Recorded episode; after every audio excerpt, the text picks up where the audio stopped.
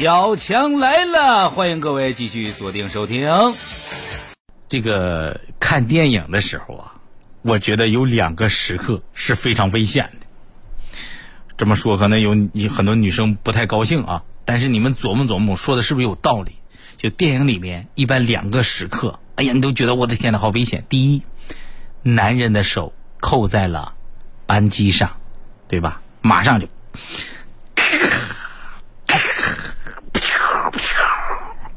马上就搂响了扳机，这是非常危险的时刻，很紧张，空气都凝固了那种感觉。第二，女人的手挂在了倒档上，哎呀，比那个还紧张。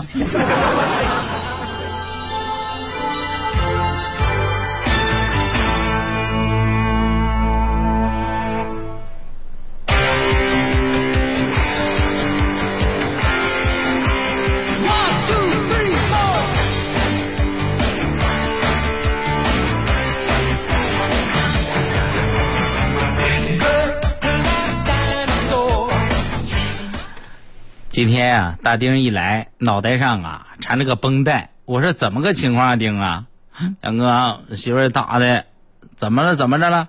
我跟媳妇儿不是滑雪去了吗？滑雪去咋的？挨打了呢？滑雪去就是看见有一个女的从那个上面哇下来，嘎了来了一个嘴啃泥，吧唧栽到那个雪地里了。完事我我媳妇儿就搁那嘎嘎笑。完事我就唱首歌，你唱什么歌了？我唱的。可惜不是你，丁啊，你这该呀。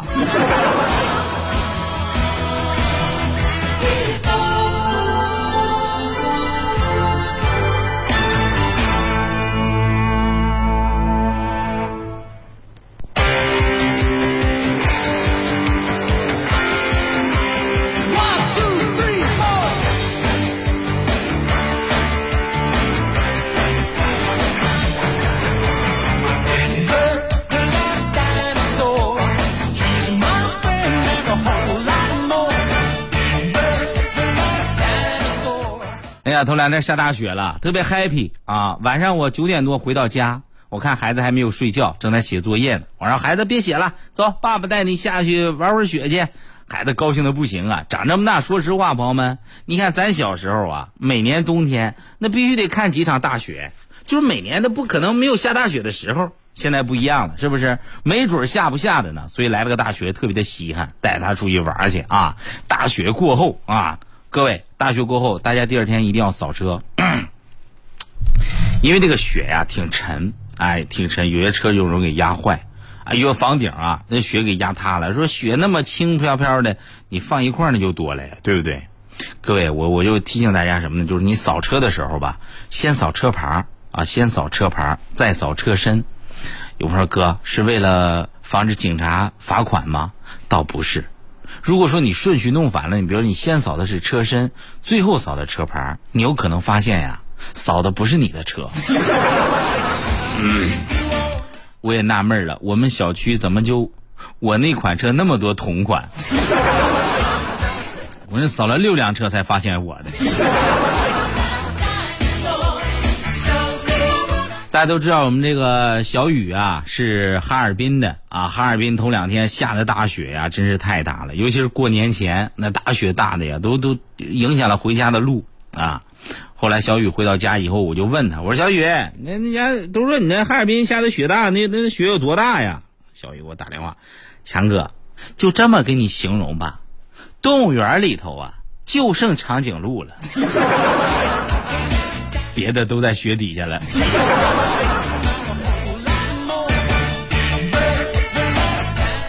冬天呀，让人感觉浪漫，是吧？下雪了，到处白雪皑皑啊！你看《冰雪奇缘》呐，《白雪公主》啊，都是跟冬天有关，是不是？然后呢，一进门回到家，看见媳妇儿啊，忙里忙外，心里特别感动，走到妻子身边，轻声细语的跟她说：“亲爱的。”要不要来点刺激的？媳妇儿说好啊，朋友们，我就把在冰天雪地骑了五里路自行车没有戴手套的手伸进了他的后脖梗子。媳妇儿啊，一个旋风踢给我踢出去了，那真是一举一灵啊！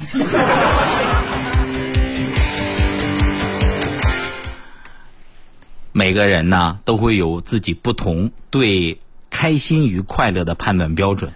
有些人说啊，我考试考高分我就开心；有些人说我虽然考试没有考很高的分但是我也很开心。价值观不一样，判断问题的时候参照物也不一样。有些人说我能挣钱我就很开心啊，各位，我认为啊，只要能开心，怎么着都行。只要能开心，哪怕让我当世界首富，我也愿意。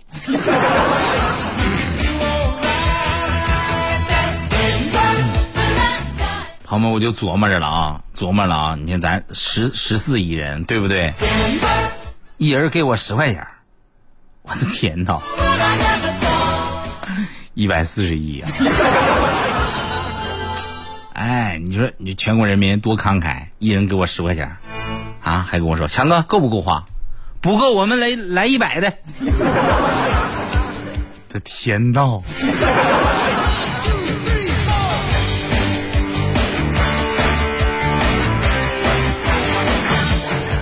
成功的人呐，原因各种各样，对吧？不成功的人呢，重要的原因只有一个，那就是不够努力。所以我从今天开始，我决定做一个呀。就是莫名其妙就成功的人，我让人分析不出来。我发现这个人呐，上了一定的年龄之后啊，就开始总结生活、总结经验教训。哎，我现在就特别爱总结，好多事儿啊，我都琢磨。哎，归根到底这是什么原因，都是总结。你比如说，一个成功的人是吧？刚才我就总结出来这几种原因。那小到生活细节，刷牙，小细节吧。刷牙，全球的人大概有两种，一种全程都站在面盆跟前面，把脸洗完，把牙刷干净；一种叼着牙刷满屋子晃悠。你看吧，拢共这两种都没有第三种可能性。为什么咱就喜欢看一些总结的那些话呀？因为你感觉它不光是有道理这么简单的事儿啊，也都是前人呐前辈的智慧，对吧？有那么一句话啊：不当家不管气，不知柴米贵；不养儿不养女，不知父母恩。你看，不当家不管气啊，气是什么呢？就是过去呀，人们就讲契约是吧？这种地契、房契。做买卖也有这种合约契约，哎，不当家不管气，不管这些账目，不知道柴米贵，哎，不知道买柴火买个米，哎我天哪，花这么多钱，就是家里头啊，日常生活那些柴米油盐花销不小，哎，今天老爷们儿回到家里头，哎，我把钱都给你了，这一个月都花哪了呀？媳妇儿当然是振振有词，来，我给你算算账来。嗯你别看这一天天柴米油盐，这玩意儿不少花，是不是？不养儿不养女，不知父母恩。小时候咱都犟啊，哎呀，跟父母跟爹娘，哪说犟犟，有的这是过分的动手，对不对？当你有了自己孩子的时候啊，你就想这小孩啊，啊，咕咕坠地，到你到养大成人，你慢慢的知道里边的不容易，你就想，哎呦我天哪，那我爹我娘当年不也是这么看的我吗？这多费劲呐！我现在跟人犟嘴，是不是？不当家不管气，不知柴米贵；不养儿不养女，不知父母恩。啊，就这么来的，是吧？你看我现在我就懂事了，有孩子以后，我回家呀，我就愿意呢，看看我妈啊。那天我就是拉着我妈的手，我说手上都有厚厚的茧呐，心里头一阵一阵心酸。我说妈，你手上这个茧从哪儿来的呀？我妈咋说的？哼，打麻将磨的。我说妈妈呀，我不是要这种画风的呀。那咋的？我一天打八遍麻将啊。朋友们，这是告诉大家什么道理？那凡事都有例外啊。最近啊，我发现一个生财之道啊，很多朋友不是说想挣钱啥的吗？你你你你找到一个，首先是非常漂亮那种啊，完事儿呢，你就问他，我最近我喜欢上一个女孩，但是我没有勇气约她出去，肯定鼓励你，勇敢的去吧，一定会答应你的。那不一定，那还不答应我呢？你打个赌，赌一百块钱，他一定会答应。真的呀，我我爱你，你愿意跟我约会吗？啊，对不起，你不是我喜欢的类型，你给我一百块钱。你不仅能挣钱，挣挣老鼻子了，气得一愣一愣的。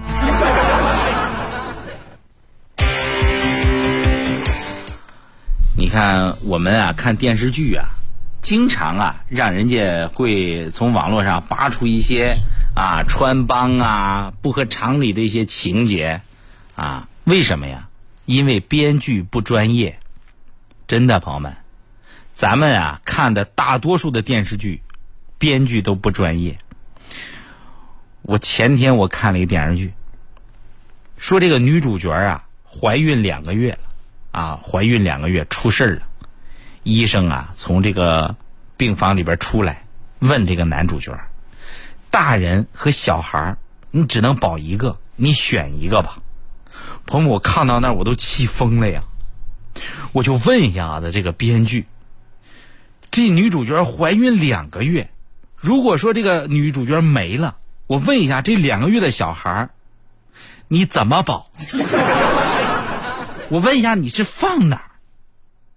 保温杯吗？还是保暖瓶啊？咱能不能有个基本的常识啊？我气得我都想砸电视啊！你说电视要这么干下去，不都得完吗？是不是？你得亏每周五晚上九点二十还有咱河北卫视《小强来了》。不不好意思啊，脸红了啊！我上学的时候啊，我都没有在宿舍里住过，为啥呀？一宿舍都是变态，说梦话。我给我跟朋友，我给你举个例子啊，我们宿舍一共一共一共一共一共呢是七个人啊，一共七个人。完事呢，我呢是不说梦话，剩下都说梦话呀啊！老大说梦话，妈妈别打了，妈妈妈妈别打了，边说边哭啊啊，搁那哭。突然特别正经啊，妈妈别打了，别打了，妈妈。然后突然特别正经，启动超级变形形态。我天哪，都给我气蒙圈了！咋的？阿姨把你打的变态了，是变形了是啊？老二，我那上厕所去，是不是？我刚把门打开，老二搁那说梦话，站住！我定那儿了，一宿没敢动。你老二学过武术啊？我怕他给我来硬的。老三最气人了，说梦话，你想他多害怕？大半夜三点多，更叽一下子，梦话出来了，我头呢？谁看见我头了？老四最爱学习，那家说梦话呀，全是学习方面的事儿，酷爱朗诵，那也是那个时候没有朗读者，没有见字如面，要不现在人家也参加去了。那家搁那儿啊，朗诵题搁那朗诵，旋转。跳跃，我闭着眼，尘嚣看不见，你沉醉了没？这是一个喜欢蔡依林的酷爱朗诵的同学。老五最不爱学物理了，大半夜嗷唠一嗓子，物理，你给我滚！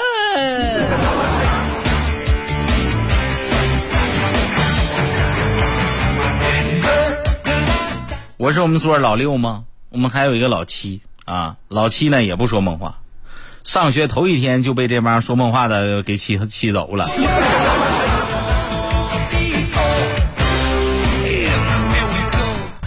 这个最近学校啊，就是好像好像都是有这样的一一种一种这个开展嘛，是吧？因为一发通知啊，每个学校都要参加，就让孩子们写诗啊。我就看其中有个小朋友写了一首诗，非常美。我想变成一棵树，开心的时候开花，我不开心的时候落叶。哎，你看着这诗写的吧，就挺有意思，是吧？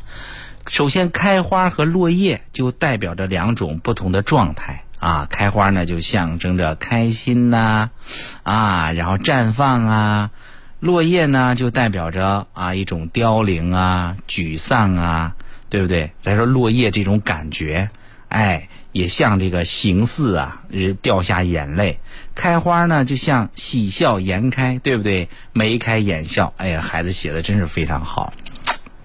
我呢也是一个文艺青年，咱这个年少轻狂的时候，咱也是写诗的人，对不对？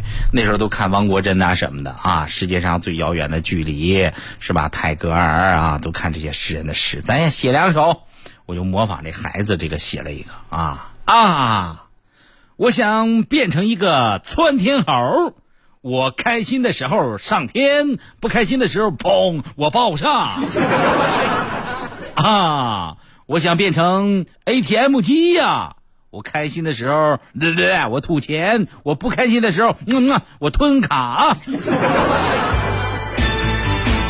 哎呀，我老感觉我这个意境啊，距孩子那个差点儿，你知道吧？小钢炮，昨天晚上跟几个大老板呢吃饭啊，完事呢，我爸这两天在石家庄嘛，然后就叫着我爸一块去啊。饭桌上啊，小钢炮就问人家那个大老板们：“哎，你们这么有钱，你们的理想和生活的目标是什么呀？”那大老板说：“嗨，我们呢也就再奋斗几年，完事儿上农村买个农家院啊，养点鸡鸭鹅狗猪是吧？种点花，种点草，春天挖挖野菜。”夏天钓钓鱼儿，秋天啊掰掰棒子，冬天扫扫雪。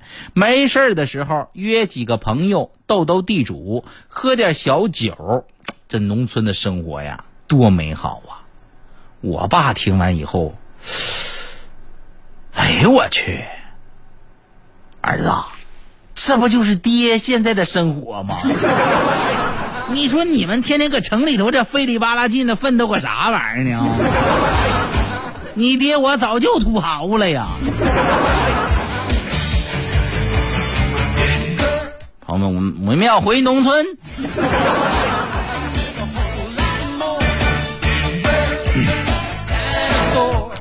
你说这个你要看书啊，有时候你要学会这种辩证唯物主义，你知道吗？辩证思维。你比如说，咱看这个《水浒传》，最佩服的人是谁？有的人佩服林冲啊，豹子眼林冲；有的人呢佩服武松，行者武松啊，武松，景阳冈是吧？三碗不过岗的酒，人喝了十八碗，完事刚刚刚打了个老虎。朋友们，我就我就上网啊，我就查查这过去的度数啊，这十八碗的酒相当于是喝多少啊？我我我这百度一查，我才知道，过去的酒啊，都是十度以下。十八碗，这一碗是吧？咱就是一碗，这算算多少？一碗呢，咱们算二两吧，是吧？你十八碗，完事那也就三斤，对吧？那武松呢，喝了十八碗，相当于啊。喝了三瓶啤酒，朋友们，我就琢磨这武松，他喝三瓶啤酒他就撒酒疯，完事还敢打老虎。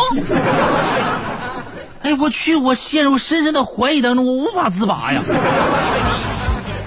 对不对？你再说这景阳冈，三碗不过岗，一碗二两，三碗六两，半瓶啤酒。这古人这酒量也是没谁了，我跟你说，你搁到现在，人家武松这样，你搁到现在酒场，哥，咱们端啥碰啥敬啥，非喝死他不可。你还打老虎，你够呛啊！感谢他活在古代吧。早上出门啊，上班啊，刚走到路口，迎面就过来一大叔。错过身的时候，我今天大叔搁后边喊：“哎呀，你把我碰倒了，还想跑啊？”我一看，碰瓷儿的呀，太明显了。我说：“大叔啊，咱不带讹人的啊，这儿有摄像头，大叔在地上躺着，哼，没有这块我早看了，没有摄像头。我说你确定吗？我当然确定了。我说哦，没摄像头你还敢这么猖狂？啪踢嘟踢，朋友们，我踢他两脚我就跑了。碰瓷儿呢！我打他。